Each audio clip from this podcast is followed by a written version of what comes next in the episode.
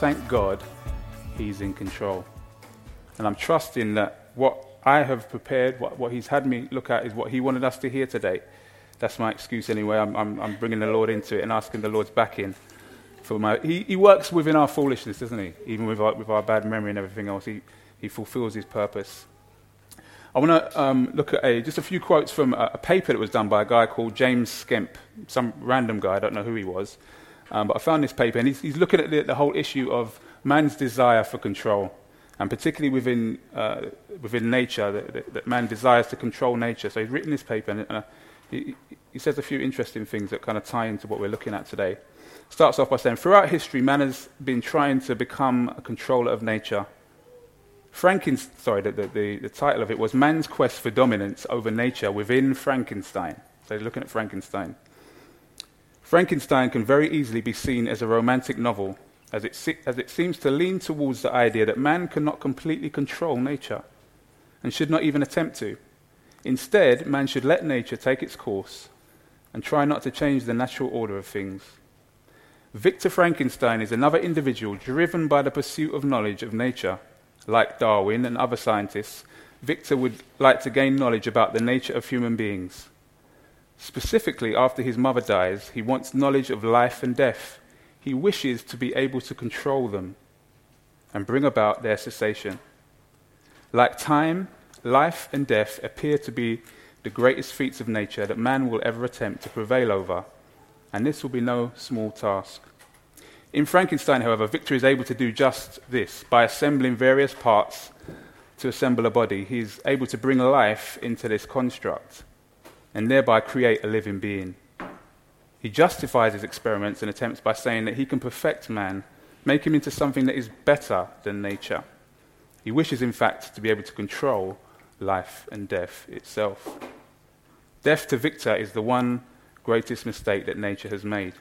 The problem is, however, that to him, his creation's animated form is an absolute horror to behold. While it is true that he has bested nature, that is, he has given life to the dead, the price is the creation, price is that the creation is unnatural, is against nature. He, of course, wishes to have nothing to do with this monstrosity, much like those who destroy nature wish to have nothing to do with those effects they bring about. To sum up what's been said so far, then is that man attempts to control nature, believing to be the master over all. However, some people do not believe that man should attempt to do so, as it would be, and is found to be, unnatural. In fact, man's effect is just that an unnatural one, in that it works against nature instead of with nature. The question then is why, why man is unable to emulate nature? Why is he, is he unable to work with nature without harming it in some way? as we have seen above? One answer is that man is unable to see ahead, that he refuses to see the purpose in everything na- that nature does. Victor Frankenstein is so obsessed with his mother's death and with his desire to remove it that he does not see the purpose that death has. I think we can relate to feeling this way, this desire for control. As, we, as long as we are looking for purpose and meaning on earth, in things or people, we're going to be constantly disappointed, constantly frustrated, and even driven to despair. If all we have to look forward to is death, then our existence is ultimately meaningless, nothing but a vapor, here today, gone tomorrow. We must remember that while the world that we live in is unstable and filled with insecurity, constantly changing, the God of the Bible is completely stable, completely solid, completely trustworthy. He's the one true constant in life. He alone is a rock solid foundation. He's the same yesterday, today, and forever. He alone is in control, and He alone holds the future in His hands. Our passage today begins with this wise teacher making an observation about life and the reality that it is made up of different seasons. Even the four seasons, we think of spring, summer, autumn, winter, they reveal the changing nature of life, don't they? Things, there's an ebb and flow to, to life. Things don't just stay the same. If we look at verse 1 of our text, it says, For everything there is a season a time for every activity under heaven. And the word season here means an appointed time. It's saying that there, there's an appointed time for everything. Every moment, every part of your life, there is an appointed time for that. Nothing happens just by random chance. But everything in our lives has an appointed time. If we look at um, Psalm 139, verse 16, check this out. You saw before I was born, speak, I think it's David speaking to God. You saw before I was born, every day of my life was recorded in your book. Every moment was laid out before a single day had passed. That's the New Living Translation. You saw before I was born, every day of my life was recorded in your book. Reminds, what does that remind you of? Revelation, where books are going to be opened and all that has been done in our lives. Scary thought. Everything you've said in this life is being recorded. Your life is mapped out. This means that all of what we perceive to be good stuff, all of the, the highs in life that we would consider to be highs, the triumphs, all of the bad stuff, the difficulties, the heartaches, the pain, the suffering, all of this is under the control of God. This can bring real comfort or it can cause us to be really fearful. Because in reality, isn't it true that just as a, the, the, opening paper was, was highlighting, we want to be in control, don't we? We want to control the seasons. So you, you might have had that experience where I was born in summer, summertime baby. If I had a choice, most of the year would be summer. I like, I enjoy summer. It's funny, but as I'm, as I'm getting older, I'm beginning to appreciate the different seasons. And actually, uh, there's, there's, there's stuff within each different season that, that I enjoy. But definitely growing up, up until I was maybe 35, it was all, if I had my choice, it would all be about summer.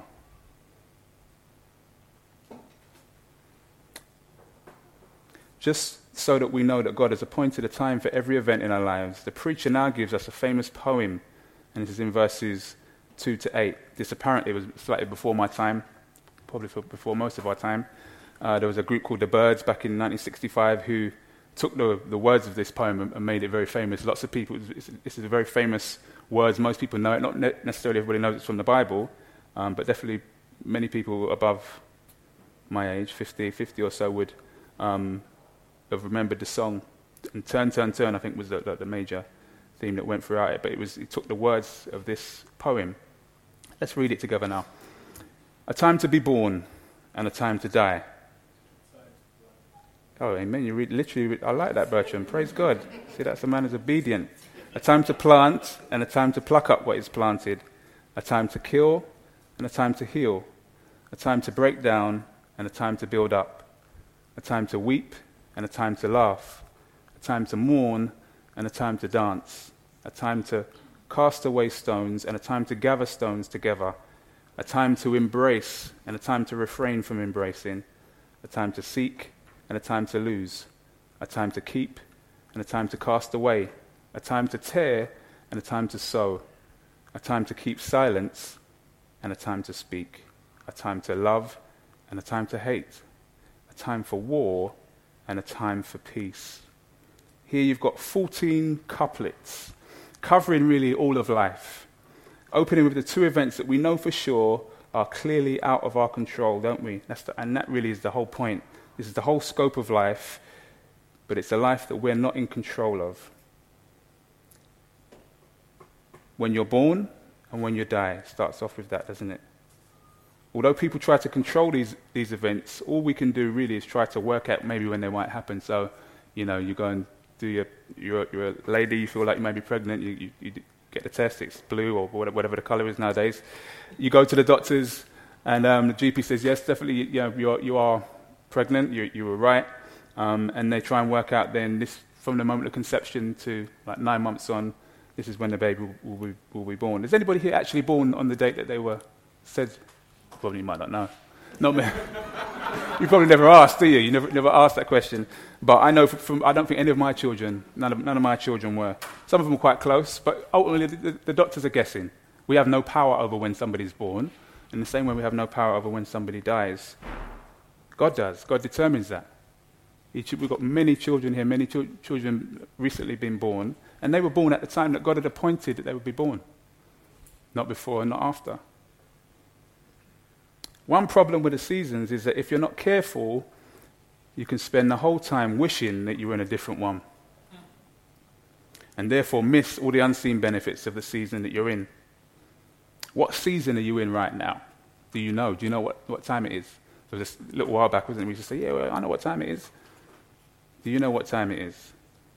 A wise person can detect what season they're in, and they will behave appropriately for that season. We're told in the book of Proverbs to study the ant. Why?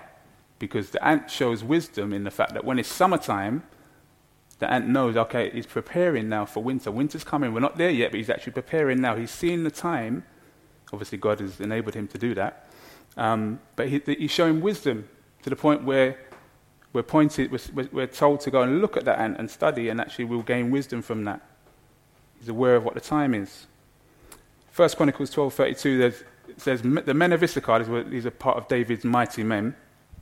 Men of Issachar had understanding of the times to know what Israel ought to do. There was a, a, a wisdom that they had because they were able to discern what the times were and then make decisions based on that. And the whole nation was blessed as a result of it. Jesus rebuked the crowds in Luke's gospel for knowing the weather forecast. They could say, okay, yeah, next week it's going to be you know, sunny, week after that it's going to be raining and what have you. But they couldn't discern the spiritual time. I mean, he rebuked them for that. He was expecting that they should be able to determine that now the kingdom of God was coming in this person, in God's Messiah, and they were supposed to be aware of that. They had the scriptures, they had the signposts, they were supposed to be looking for the time and the season. We need wisdom to discern the time and the season, don't we? You need that even for your life right now. Thank God He promises to give us wisdom liberally if we ask Him. Some of you are at school or college or uni right now, and it's your time to study. It's been appointed for you at this time, in this season, to make the most of the opportunities you have to improve your education and develop your character. Don't waste this time. As much as we're looking at Ecclesiastes and we're seeing in and of itself these things that are meaningless without God, but God has determined and set this time, if you're, you're in a time of study right now, for you not to waste. I had a little bit of time um, of studying a little while back, and I if I'm honest, I didn't make the most of every opportunity within that time, and then therefore you end up missing out. Don't waste this time. God's placed the tutors there to be a resource for you, and other students for you to be a blessing. Don't just turn up and be on the register and just get through it, but actually make the most of this time that you have now. Or you might find yourself back there in, a, in 10 or 15 years' time again, having to do it again. Or maybe you're in a season of singleness. Ouch. Don't waste this precious time. I've been there. We've all been there, haven't we? Don't waste this precious time by pining to be married, but make the most of every opportunity that God has given you now. Don't waste your time grumbling or looking at what, what you feel is the grass greener on the other side, but actually make the most of it. There's a sister here, I'm not going not to blow her up, who is single and he, he's running hard for Jesus. He's loving the Lord, is serving the Lord in whatever way she can. And it's evident and it's obvious. And it's not like, oh, okay, Lord, I'm, I'm single, so I'll just do this until you know you change my situation. Genuinely, with whole heart, is making the most of this opportunity that she has now, because she wouldn't have that when she's married. If she gets married, she's not going to have. You don't have the, the, same time, and married people, can I say, you don't have the same time and, and freedom that you have when you're single. And Paul talks about that, doesn't he? 1 Corinthians 7 he said, He who is unmarried cares about the things of the Lord, how he may please the Lord. That's the focus. That should be your focus. You're married to Jesus. Make the most of this time. Don't grumble about it. And I'm not minimizing the, the, the, the pain that can be, can be in that time, but actually, if you, if you shift your focus and realize that actually this is a great opportunity for me to serve God in a way that I may not be able to. Who knows what's around the corner?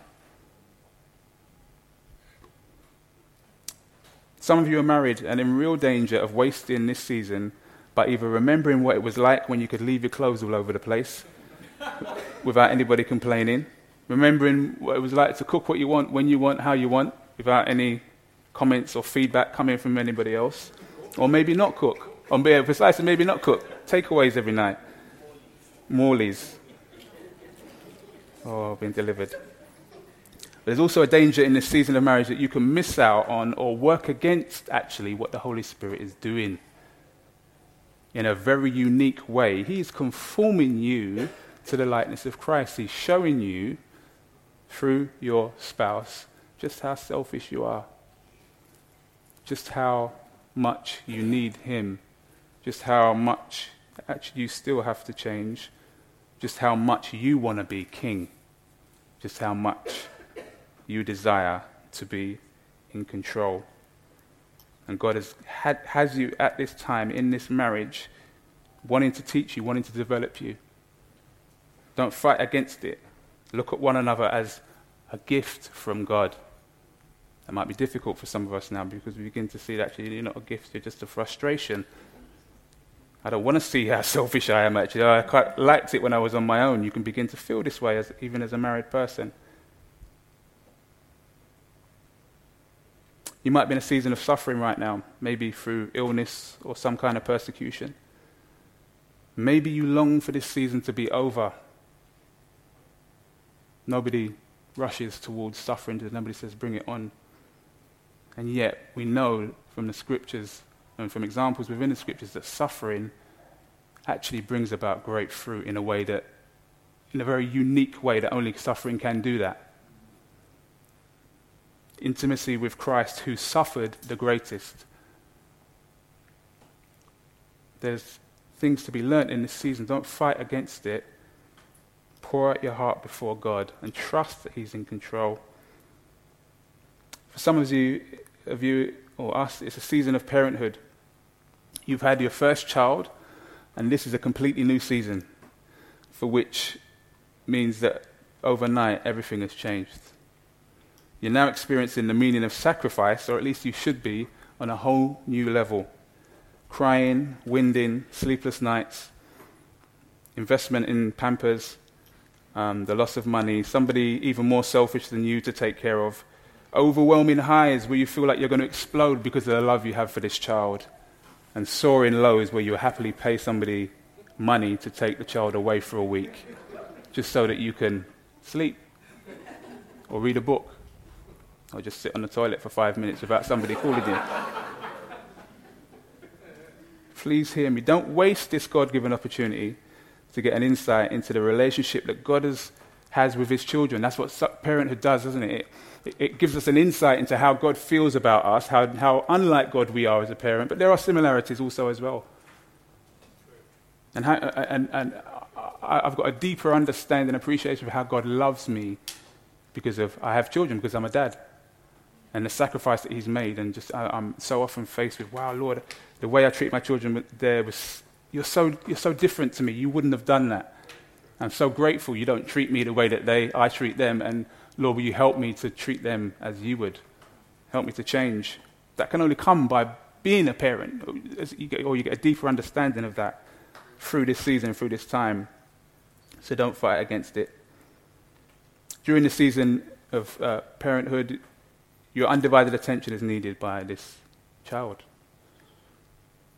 This is a season where you need to live in the light of what season it is. You're going to have less energy, especially if you're a mummy, you're breastfeeding. You're going to have already, you know, your body's gone through a trauma, your mind's gone through a trauma, your emotions are gone through a trauma. Husbands, during this season, you need to support your wife in a different way. No room for jealousy now. Come on now because for this particular day, you're long past that, sister. Don't. Hopefully, hopefully, you guys are long past that. You've moved on from that now. Never done. Amen. So it's a different season. So our, our, our, our, our feelings and our desires for, for, for a season take a back seat, don't they? As, as husbands, they need to. We need to be, be aware of that. This is the season you're in. God has appointed this time for you both to focus on loving, protecting, and training your child. And if you're not careful, time will fly by before you know it. It'll be five, there'll be ten, there'll be fifteen, they'll be gone out the house. And if, you're not, if you go through that whole time wishing that you didn't have the responsibility that you now have, or you had more sleep, and of course you want more sleep, obviously, we pray for that. Um, please keep praying for that for, for us um, as I pray for you. But if you're not careful, you'll miss out on what a blessing being a parent can be. It's a great gift. So just looking at my children this morning, just playing in the garden, just thanking God, and I've been doing that recently more. Not that I haven't done it in the past, but I've done it more recently. Thanking God for the gift that they are to us. Truth is that not all seasons are like marriage or having a child where you've got time to prepare for the new season. But some seasons come upon us suddenly without warning, don't they? You may now be in a season of grief because of the loss of a loved one, and you feel like the rug's been pulled from underneath you, your world's been turned upside down. During these times, like no other, our faith can be pushed to the limit where what we know to be true we're faced now with the reality of okay, how, do, do I really trust God? Do I really trust Him? Knowing that He's sovereign, knowing that things could have been different, He had the power to do that. You're tested in that time. It's a season where you're going to need to be patient with yourself and, more importantly, with God. Where you're going to need to allow others to support you. So there's a humility in that and to help you. It's where the church comes together to support one another, particularly in, in times of grieving. We cry with those who are crying. Where you're going to need to lean on others. But most importantly, where you will need to lean on the Lord in a way you never have done before. Remembering that He's a very present help in time of trouble. Verses 1 to 8 reveal that life is not full of happy seasons or comfortable seasons. As there are lots of times on this list, if we could, we'd take off the list. If I said to you, you've got the power to edit this list, then what would you take off? Some seasons we probably all agree to get rid of, like weeping, mourning, war. Some of you like war, but most of us would probably agree that we don't want those. Then there's other seasons that some of us will just have on like a 24 7 loop. A time to dance. Raving 24 7 is just, yes, that's me. Whereas for some of us, that would be hell. We wouldn't want that. Most of us would opt for a season of peace, wouldn't we? Continual peace, no beef, no issues. Peace within my home, peace out on the streets, peace in the world. It's coming, isn't it? We know that that's coming. Ultimately, we need peace with God. And that's what Christ brings us a relationship with God through Christ. He brings peace where there has been war. We're not, not going to see the fulfillment of that yet. Problem is that in the same way we can't control the four seasons, we've absolutely no control over the seasons of life when they come, how long they come for, or when they end. This is the observation that the teacher's making. The whole of life is full of seasons that are not random, but they are completely and utterly beyond our power to control. This brings more frustration to his already vexed soul as he observes life under the sun and tries to find meaning and purpose. What Ecclesiastes 3 1 to 8, uh, 1 to 8 is not saying is there's a time to kill. Somebody dissed me last week, so you know what? Here's the scripture. There is a time to kill. Now is that time. I determine that. That's what it's not saying. It's not prescriptive in that sense. Firstly, God gave the sixth commandment, didn't he? You shall not murder. That's this, this word kill and, and that word murder there is, is two different words. You shall not murder. Premeditated murder is not what Ecclesiastes 3.3 is saying. It's talking about a time. You happy, you happy about that? Some of you are not. Some of you might not be happy about it, but that's, it's not, that's not what it's in, in, encouraging. It's saying there is a time. Verse 8, for instance, talks about a time of war. There's a time where there is a time to defend yourself, to defend your country, but also, even judicially, that there is a, a time for capital punishment, let's say. God determines that. That's the issue. We are not the ones who determine it. God is the one who determines when these seasons come. We're not in control. For some of us, maybe for all of us, that's a scary thought. But I want to encourage you that actually it is a great thing. We're not in control. Because things would be a real mess if we were. So this is a bitter blow for us all. especially if you're OCD with regards to needing to control things. I've noticed in my life that when my life feels out of control, um, just in the smallest ways, even if I can just con- I can just tidy this room. My wife's like, "Really? When did that happen?" But in in, in, in the smallest in the smallest of ways, in the small, it does happen. I think this way anyway. In the smallest way, I, I want to control even the, I, I kind of control out there, so I'll try and control this small part. If I can control that, and in some ways it makes me feel feel better. But the reality is, we're not in control. God is in control. Uh, Alistair Begg, please, Pastor Rob. Alistair Begg says this, he's a pastor. The problem is not, the, is not in the fact that time does not, doesn't stand still and keeps moving. So some of us would be like, you know what, if only I could just treasure this moment forever. We've felt that way, haven't we? I've, I've felt that with my, with my children. No, I don't want you, you know, my son's going to be five. I don't, yeah, the time is just flying. So, but that's not the issue, is that our stopping time. But the ultimate problem is that we only see a fraction of the movement of time. And as we try to make sense of it in our, of our tiny little part in the vastness of it all, we're aware that, that our part, that is, is tremendously insignificant. And that hurts. Imagine you're a speck of sand in a child's bucket. There you are, this speck of sand and you feel quite important. All the other specks of sand know your name, and they're quite impressed with you. Until one day you get into your, you get taken in your bucket to a beach. It's a completely new environment. All that was comfortable has changed. Some of your closest grains of sand have gone. And not only that, you somehow are feeling much smaller than you were before because of the size of your world has grown. Just as you feel like you're beginning to get grips with your strange new home. A strong wind picks you up, and you seem to be hurtling through the air at great speed for eternity.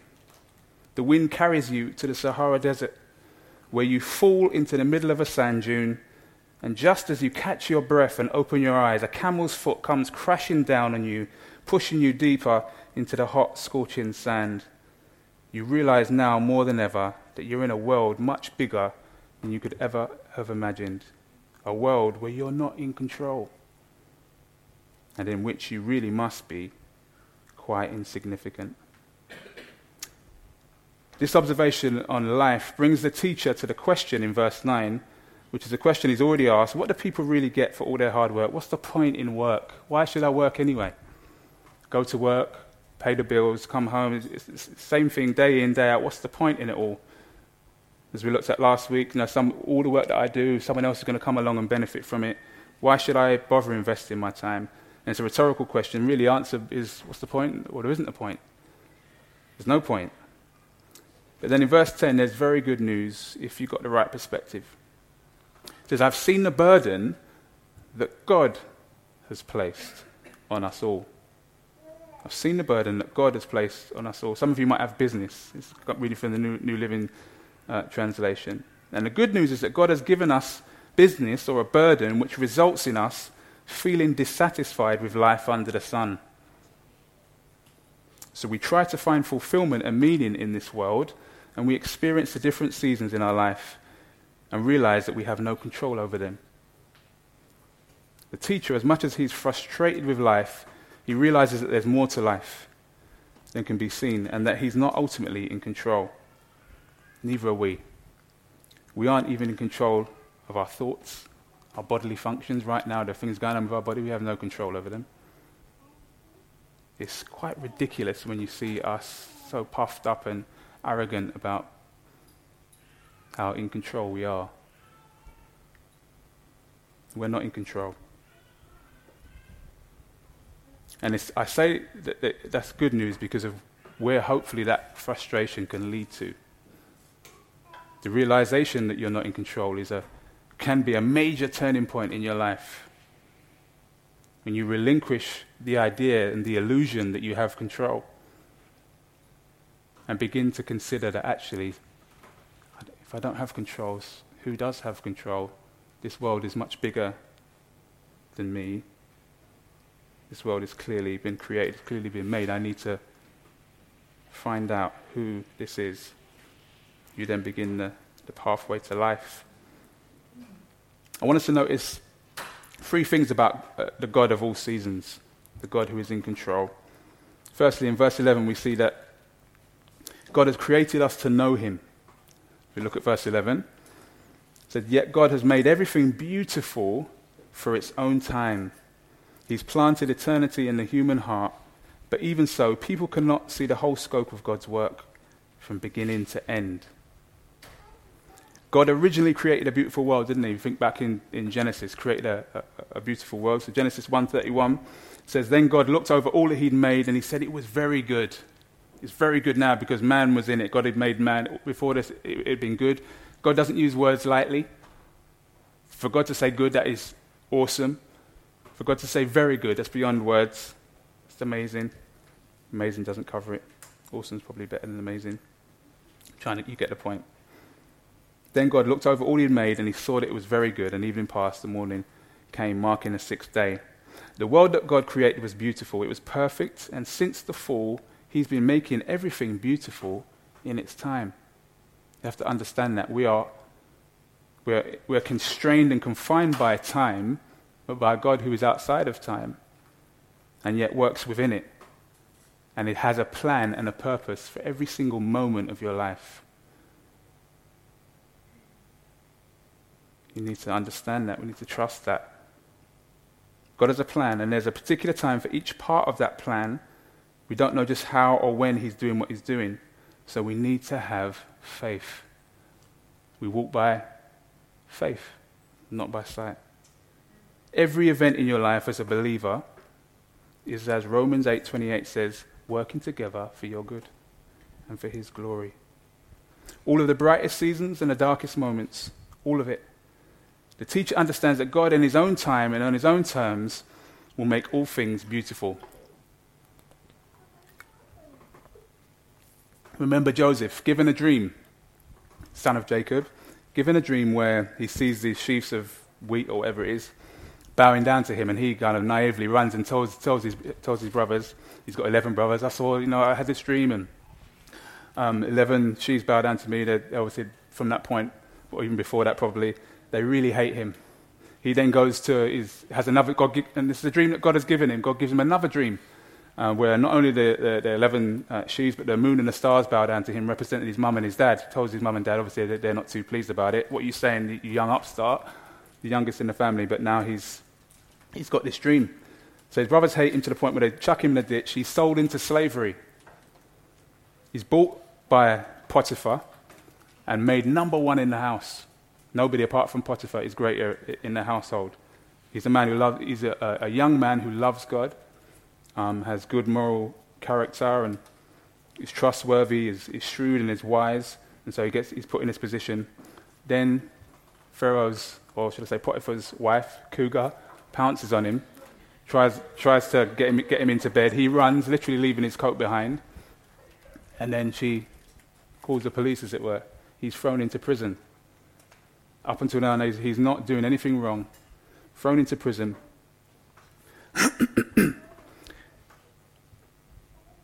not only that, he's then called on by Pharaoh because um, Pharaoh has a dream. Nobody can answer the dream, but somebody who was in prison with Joseph remembered that actually this person, he, he obviously has a relationship with God. He's able to, he's able to, to help. And so he calls Joseph. Joseph tells him what the meaning of the dream is because obviously God gave it that, that meaning to him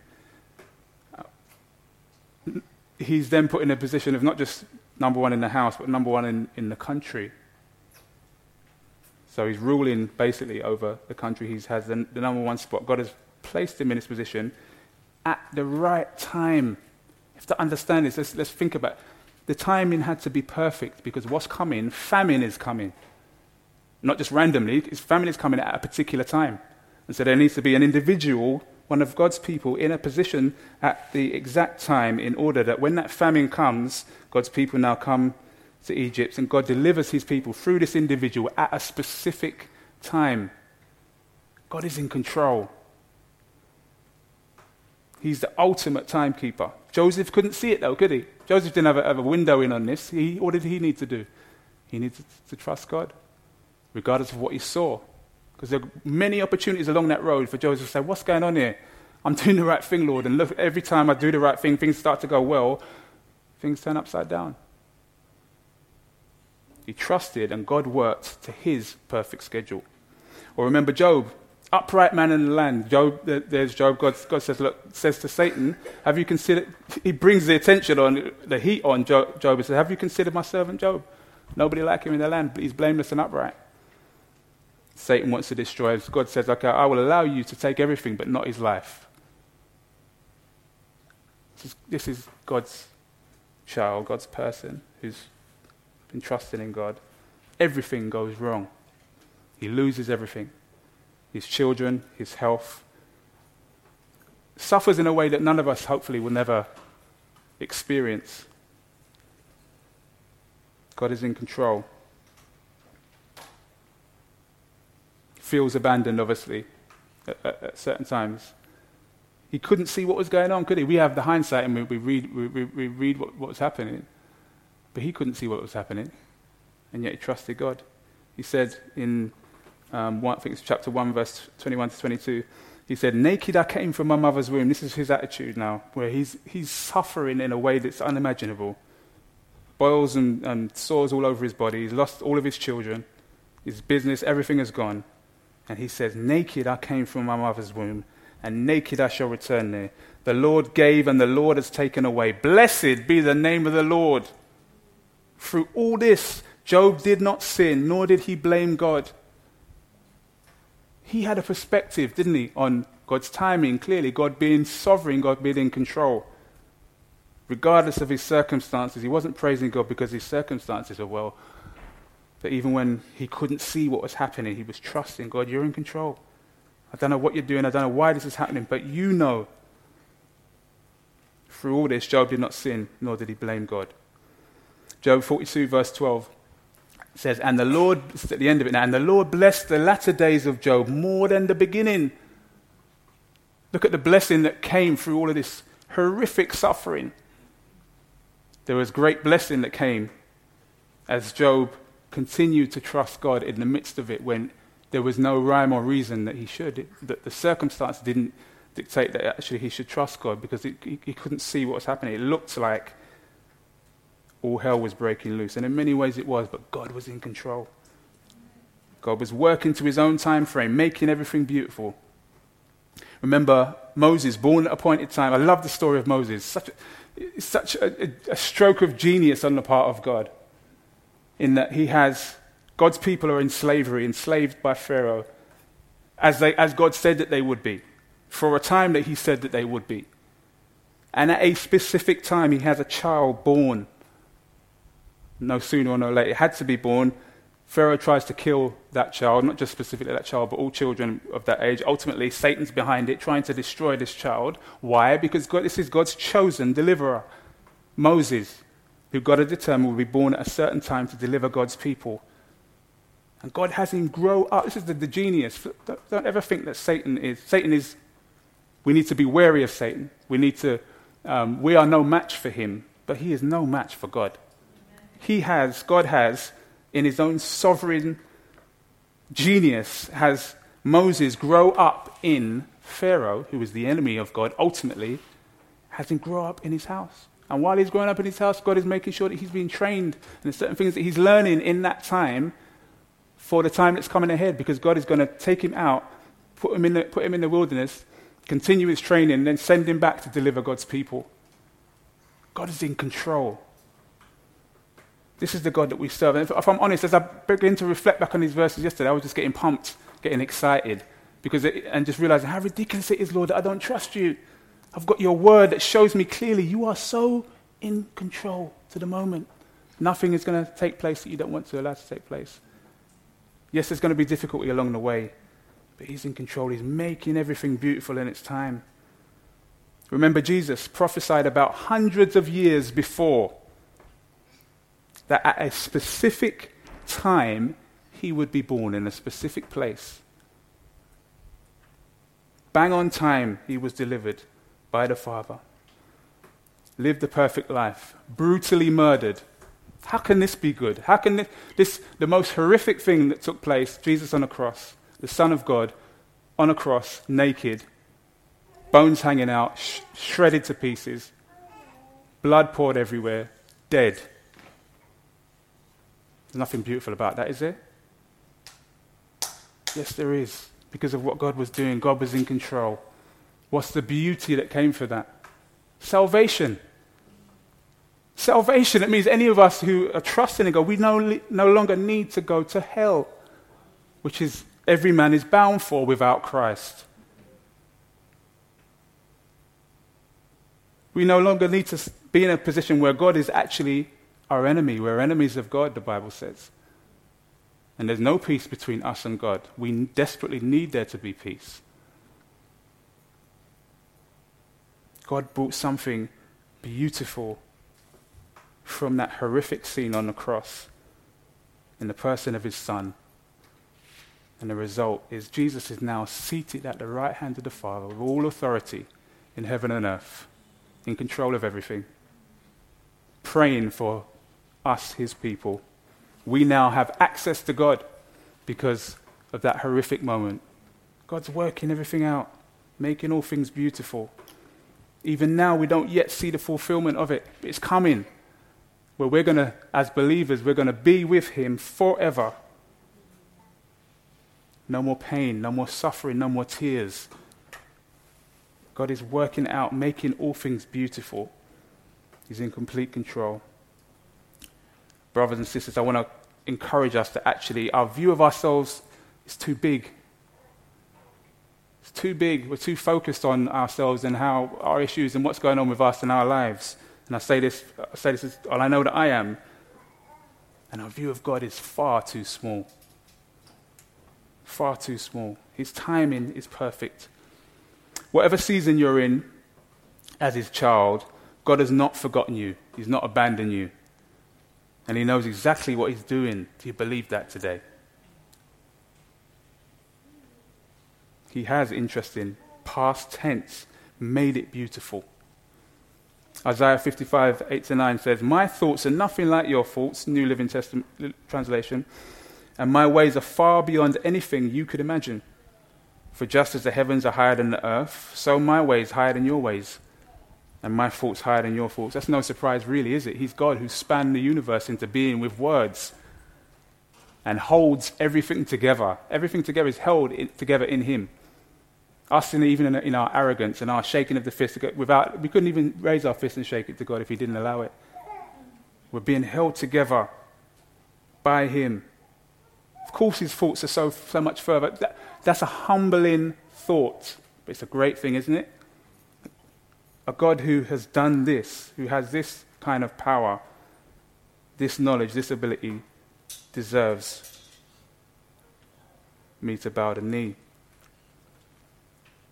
Just want to check for time to make sure I had a story, but I might need to leave it out. What time? I'm good for time, yeah?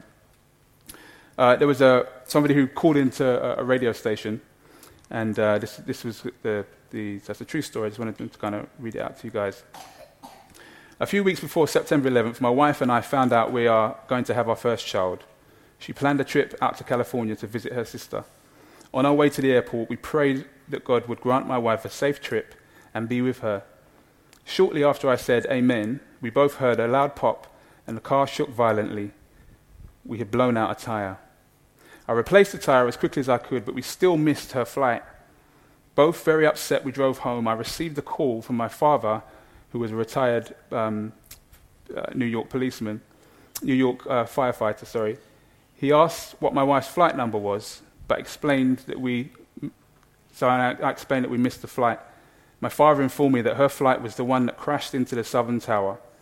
I was too shocked to speak. My father also had more news for me. He was going to help. This is not something that I can just sit by for or have. I have to do something, he said. I was concerned for his safety, of course, but more because he had never given his life to Christ. After a brief debate, I knew his mind was made up. Before he got off the phone, he said, Take good, take good care of my grandchild. Those were the last words I ever heard from my father. He died while helping the rescue effort. My joy that my prayer of safety for my wife had been answered quickly became anger. Anger at God, at my father, and at myself. I'd gone for nearly two years blaming God for taking my father away. My son would never know his grandfather. My father, my father had never accepted Christ, and I never got to say goodbye. Then something happened. About two months ago, I was sitting at home with my wife and my son when there was a knock at the door. I looked at my wife, but I could tell she wasn't expecting anyone. I opened the door to a couple with a small child. The man looked at me and asked if my father's name was Jake Matthews. I told him it was. He quickly grabbed my hand and said, I never got the chance to meet your father, but it's an honor to meet his son. He explained to me that his wife had worked in the World Trade Center and she had been caught inside after the attack. She was pregnant and had been caught under debris. He then explained that my father had been the one to find his wife and free her.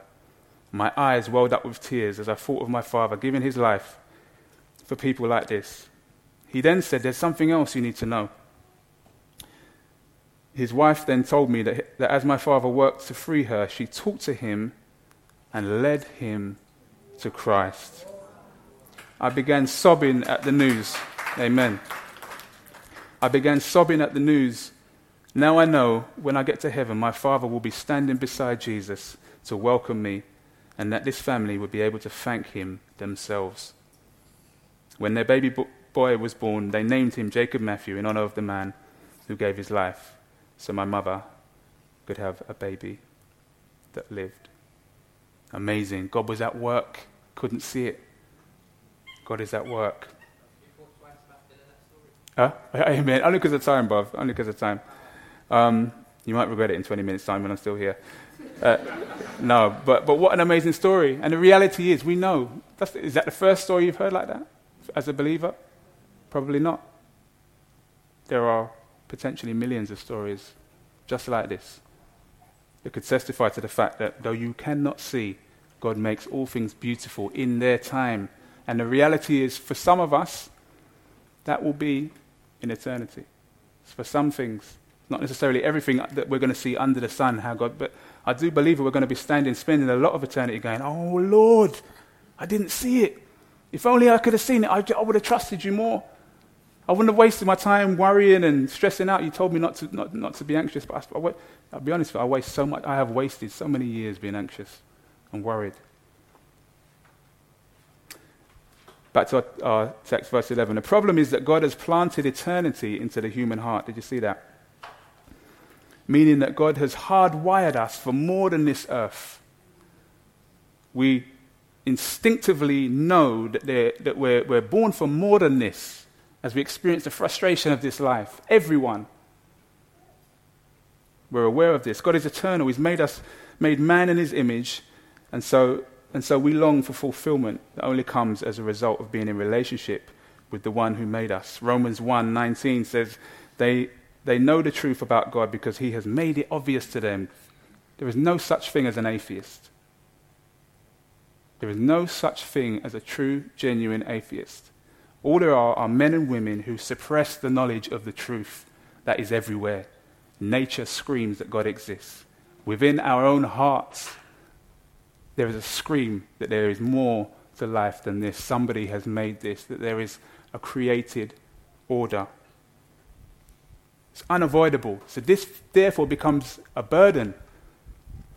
As you're trying to find purpose and meaning in any other sphere, any, in any other thing or person, any other venture, you're going to be frustrated. I can tell you that this morning. If you're not in a relationship with God, you will spend the rest of your life frustrated, unfulfilled. And I don't say that to, as, a, as an attack on you, I say, I say that to, as a warning.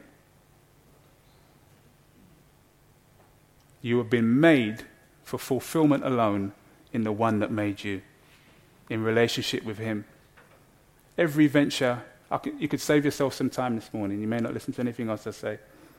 Every venture that you're going to take part in, aside from Him, if your determination is that you're going to live this life on your own and you're going to find purpose and meaning that's long lasting, even beyond this life, apart from a relationship with Christ, save yourself money and time. You will never be fulfilled outside of a relationship with Christ.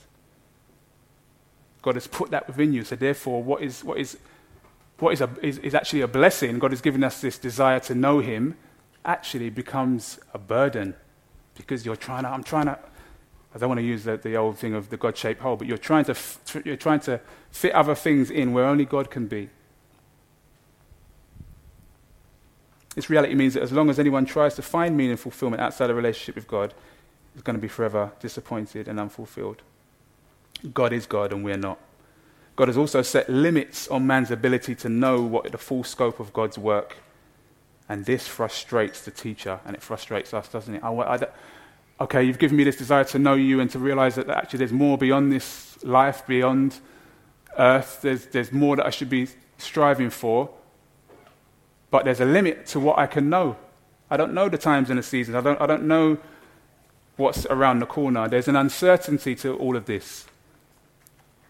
And I believe God has done that in order that we would have faith. Melvin Tinker, in his book Wisdom to Live By, said, speaking of this passage, He is the all wise God. He has made everything beautiful in its time, just right. He is the all personal God, too, for He has put eternity in our hearts. That is a deep knowledge that He is there and that we're made for Him. That we're more than genetic reduplicating machines living for the just now, but people made in his image, made for a love relationship to last for all eternity. Nothing else can fill the void in your life, at the end of that quote, or satisfy your deepest need, not relationships, career, raving, drugs, whatever it, whatever it is that you seek to. And, and this, this is what we learn, isn't it, from the, the, the teacher. He's, he's, whatever you can think about doing, he's done it with knobs and bells on. And he says it's meaningless. Augustine says, You made us, speaking of God, for yourself, and our hearts are restless until they find their rest in you. Second thing we need to know about God is that God created us to enjoy Him. God created us to enjoy Him. So, verses 12 to 13. So, I concluded there's nothing better than to be happy and enjoy ourselves as long as we can.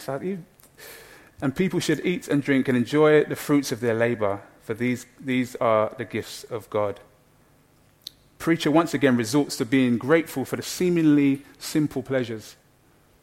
If I'm honest, I'm, a, I'm ashamed to admit to you, I'm a complainer. I complain about sometimes I, you know, you hear yourself and you, you, you want to give yourself a slap. I'm out driving and I can hear myself complaining about the traffic. You know, it's too much traffic, too many people on the road, too many people in this country, too many people in my house. Uh, it's too hot, it's too cold, things are going too fast, they're not going fast enough. Um, I'm not earning enough money. I just don't know. I'm, I'm frustrated. Complaining, complaining, complaining.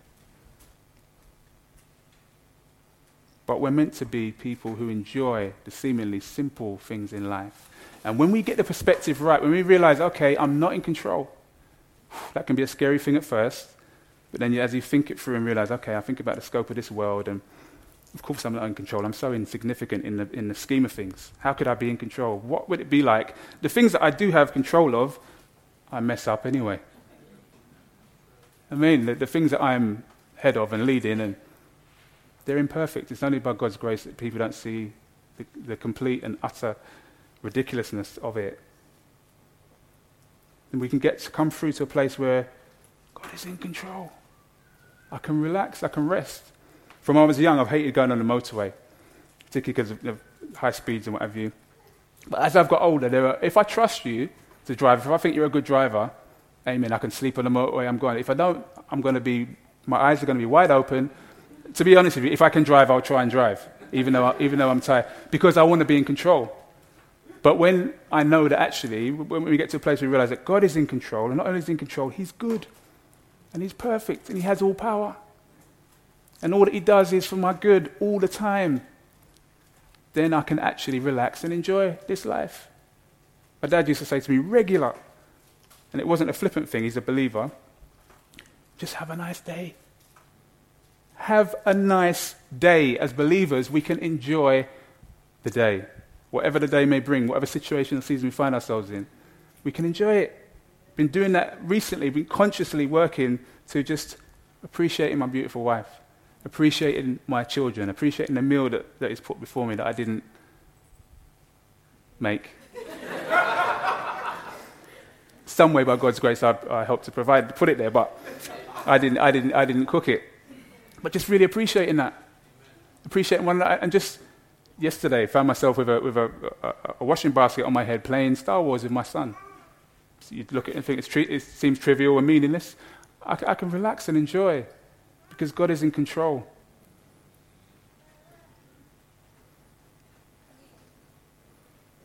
One of, one of my wife's, um, uh, uh, what, what I wanted to kind of get to was the, the fact that we don't it says about enjoy, it says that these, these are gifts from God. So the, the, the fruits of our labor, the fact that we can eat and drink, these are gifts from God. So we, enjoy, we get to enjoy the gifts, don't we? Which is a great thing. But it doesn't stop there, hopefully. Hopefully, we're not just coming to God for the gifts or the things He can give us. It should lead to actually, Lord, you know, I really appreciate the gifts and I can enjoy them, but ultimately I enjoy them because I enjoy you. I enjoy my relationship with you. Think about we've got uh, my wife's, one of my wife's oldest friends. We only probably see her maybe three times, three or four times a year. But without fail, on all of my children's birthday, without fail, she's probably the first person to, to she remembers to, to bring gifts. And I love her for that. But, and I appreciate the gifts, but I know, because I know that they're, they're expressions of true love for us, draw, I'm drawn more to her. And it's the relationship that I appreciate more than the gifts. Which is why I've headed this. God created us to enjoy Him, not just His gifts. Westminster Shorter Catechism says the chief end of man is to glorify God and enjoy Him forever. Do we enjoy the Lord? You heard Sorgi ask a searching question last week. Now, it was searching, definitely for me. Was the, the, the fact that, do we, do we, when's the last time we thought about the fact that God delights in us? God delights in me. The, the ant that I am in comparison to things. He delights in me. When he sees me as his child in Christ, he doesn't, he's, not, he's, not, he's not angry. He delights in me. I want to flip it though and say, do you delight in him? Do we delight in his gifts? And ultimately, do we delight in him? If we were to interview people who are closest to you, would they say that you're somebody who has a joy? Somebody who clearly enjoys their relationship with God, somebody who's thankful and grateful. If I've looked at your Twitter feed, Facebook account, would it be evident that you're somebody who enjoys God? If I'm honest, if you looked at mine, you wouldn't necessarily feel that. Sometimes you would. If you spent a day with me, you wouldn't necessarily feel that. Sometimes you would. More and more, you would, hopefully. Finally, I want, to see, want us to see that God created us to worship Him. Verses 14 to 15. He's created us to worship Him, to fear Him. And I know, know that whatever God does is final. Nothing can be added to it or taken from it. God's purpose is that people should fear Him. What is happening now has happened before. What will happen in the future has happened before because God makes the same things happen over and over again. God is sovereign, He's in control. I can relinquish control, I can let go. And actually, what do I need to do? I need to fear Him. Old Testament, that, that, that was very much a case of tremble before this Almighty God who is a consuming fire. That would have been more the emphasis when you hear, hear, hear to fear Him. It's developed and moved on to a respectful awe of this one who, is, who, who, who, who supersedes all, who is far greater than me or anything that I can imagine living for Him, living in, uh, as, for Him as the ultimate priority. We saw last week that the, the, the idolatry is when you, you make a good thing uh, the ultimate thing. The true worship is when you make the ultimate thing the ultimate thing. He is the ultimate. He's number one in my life, and that's evident. I can see that in my, in, in, in, in, in my life, hopefully. And we've been created for that, which is why every single one of you in here, whether you say you believe in God or not, you all worship. Once again, if we looked at your Facebook account, if we looked at your, your bank statements, we'd see what you worship. It's unavoidable. You cannot avoid it. But we were created to worship Him and Him alone. May the Lord help us. The teacher here obviously understands that no matter what, no matter what, God alone is sovereign. He alone is in control, and man is not. And the result of this humble recognition has to be fear. So Proverbs 1, verse 7 says, The fear of God is the beginning of wisdom. You know what? We've not even begun to be wise until we get to a place where we realize God deserves all worship. He deserves me to fear him. In the same way that I'd stand before an ocean, I'd be a fool to just swim out into the ocean. Well, normally I go about 10 or, 10 or 15 feet, that's my limit. But I'd be a fool to, to swim out into the ocean with no respect for the fact that this ocean can kill me. It can take me on a surfboard into, and, and I can have lots of fun on it, but if I'm not, I need to be respectful of it because it can destroy me in a moment. That's an aspect of this fear, this reverential fear that we have for God, that we're to have for God. One who's obviously has all knowledge and all power over every circumstance in life. God is eternal, and all that He does will last forever. Whereas what is done on earth, whatever we find ourselves to do, is going to fade away, isn't it? And will continue just to bring us frustration if we're looking for things to, to fulfill us, anything apart from Him. Jesus said that the, that the Father is looking, He's looking for those who will worship Him in spirit and in truth. God is a spirit, He's given us a spirit. Does that from deep within my worship to Him? It's not surf, shouldn't be surface level. And it's in truth. That is according to how He has revealed Himself to me. How has He revealed Himself? In the person of His Son, Jesus. John 14, 6 says, I am the way, the truth, definitive, the way, the truth, and the life. No man comes to the Father except to God through me. Deep. So we need to remember that we're not in control. That's a good thing. We need to thank God that He is in control. That's a great thing. God is in control over every season of our lives. And we need to trust that he has a purpose in every season. Even right now, He's got a purpose in whatever we're going through. We don't always see clearly, but we need to trust that He's going to make all things beautiful in their time. Life under the sun is uncertain, but life in the Son, S O N, is rock solid and a foundation that is secure. Let's pray. Heavenly Father, we thank you so much that you are in control. Thank you, Lord, that we exist only because of your good will, your good pleasure. Lord, that you have a plan and a purpose. That plan is to redeem us, Lord, to bring us back to yourself. And so you have sent your Son to die in our place, to take the punishment for sin, in order that when we put our faith and our trust in Him, when we look to Him and not ourselves, and say, I'm a sinner, I need salvation, I recognize that Jesus alone can provide that salvation. Jesus alone can give me peace with you. When we do that, Lord, oh, what, be- what beauty comes from that. Salvation, Lord, we're so grateful. So grateful for the cross, for the horrific, ugly cross that you brought great beauty from. We thank you so much for your Son, to whom all authority in heaven and earth has been given. The glorious one, Jesus Christ, Yeshua, we thank you so much for your Son. We praise you. Lord, would you help us to trust you? Good times, bad times, dark times, lights at whatever time, whatever season we find ourselves in, Lord, help us to trust you, to hold fast to you, recognizing you're working it all out, Lord, and you will, you can do nothing but bring beauty in its right time. We praise you today. Help us to trust you, Lord, we pray. In Jesus' name, amen.